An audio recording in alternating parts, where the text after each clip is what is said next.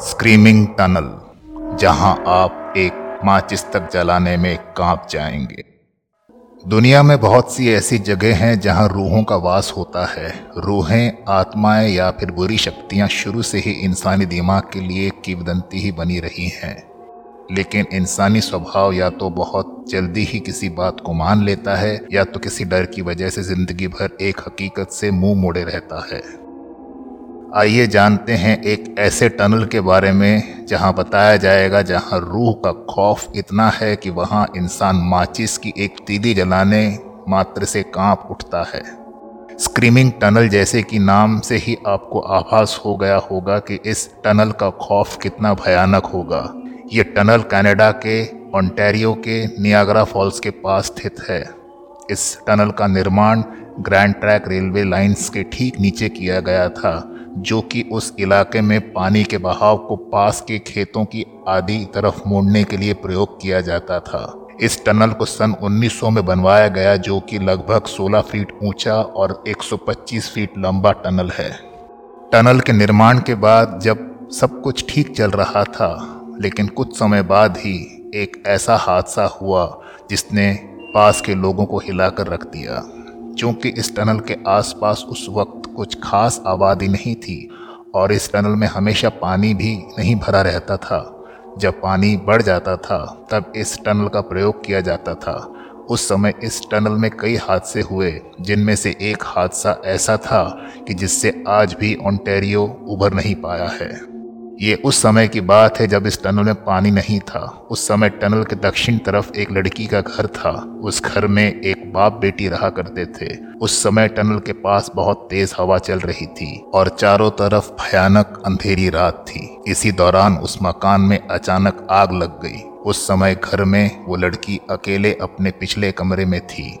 हवा का रुख भी उसी तरफ़ था और देखते देखते आग ने पूरी तरह उस मकान को अपने आगोश में ले लिया। जब लड़की को आग का पता चला तो वो घर के पिछले हिस्से से भागने के लिए उठी।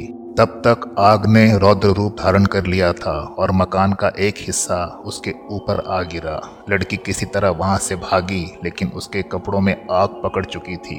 लड़की खुद को बचाने के लिए टनल की तरफ़ भागी ताकि वो टनल के पानी में कूद सके, लेकिन जब तक वो टनल तक पहुँची, वो बुरी तरह जल चुकी थी। और जब उसने टनल में छलांग लगाई तो सीधे ज़मीन पर आग गिरी। टनल में उस समय पानी नहीं छोड़ा गया था। आग से बुरी तरह लिपटी हुई उस लड़की की चीख उस इलाके में गूंज गई।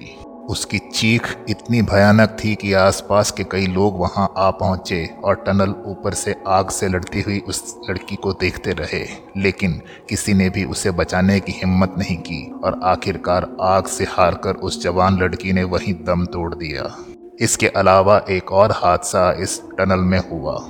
ये हादसा भी एक युवती के साथ ही हुआ। टनल के आसपास के लोगों का मानना है कि एक बार रात में कुछ वहशी दरिंदों ने एक लड़की के साथ इस टनल के अंदर सामूहिक अत्याचार किया था। इतना ही नहीं, अत्याचार करने के बाद उस दरिंदे ने अपनी काली करतूत छिपाने के लिए उस बेचारी लड़की के ऊपर तेल डालकर उसे जला दिया था। लोगों का कहना है कि उस समय वो लड़की भी बहुत भयानक चीख रही थी, लेकिन आसपास के लोग पुराना हादसा देखे थे और उन्हें लगा कि शायद उसी लड़की की रूह चीख रही है। सुबह जब लोग टनल के पास गए तो देखा कि एक लड़की का अधजला शव ज़मीन पर पड़ा था और टनल की दीवारों पर उस लड़की के चढ़ने के निशान भी मौजूद थे।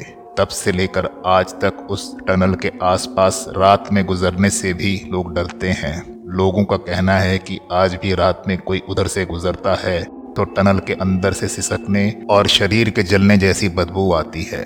ऐसा माना जाता है कि कोई भी टनल में रोशनी करता है तो उन दोनों ही लड़कियों की रूहें परेशान हो जाती हैं। एक बार टनल की सफ़ाई के लिए एक आदमी टनल में उतारा गया था।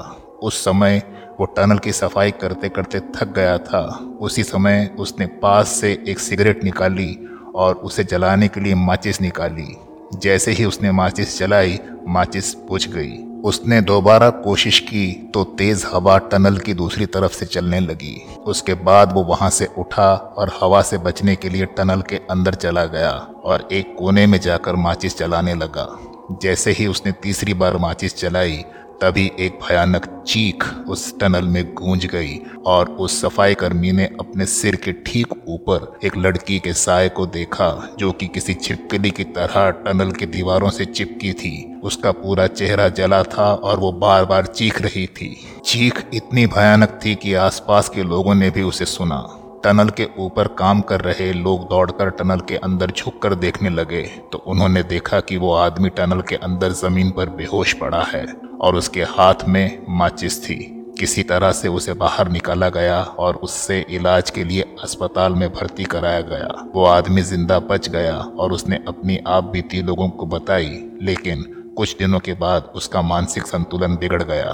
आज भी उन दोनों रूहों को लोग महसूस करते हैं। इस समय भी यदि आप टनल के बीचों बीच जाकर एक माचिस की तीली जलाते हैं तो एक भयानक चीख आप आसानी से सुन सकते हैं।